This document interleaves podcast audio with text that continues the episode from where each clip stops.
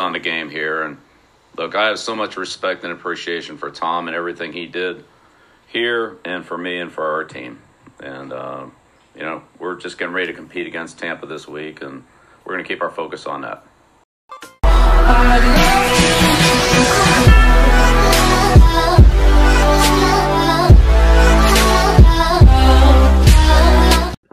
Good morning, football fans, and welcome back to Morning Gridiron Scoop. I'm your host, Mike O'Donnell.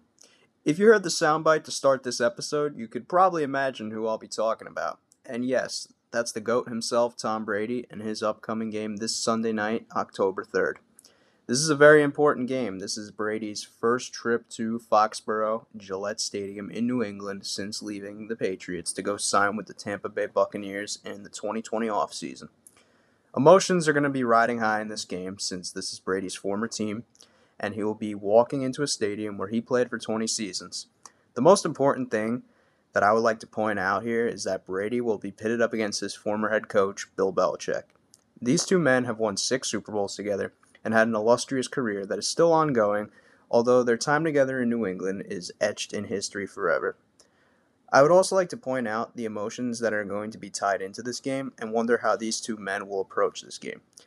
You might ask either of them, and they might say, it's just any other game.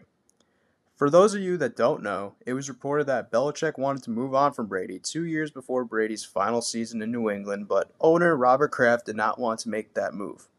This created an underlying tension between Brady and Belichick, which ultimately led to their demise in the sense that Brady then chose to leave and pursue a career with the Buccaneers.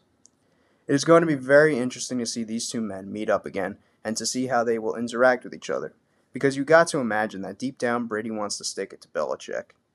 There's been a lot of debates out there.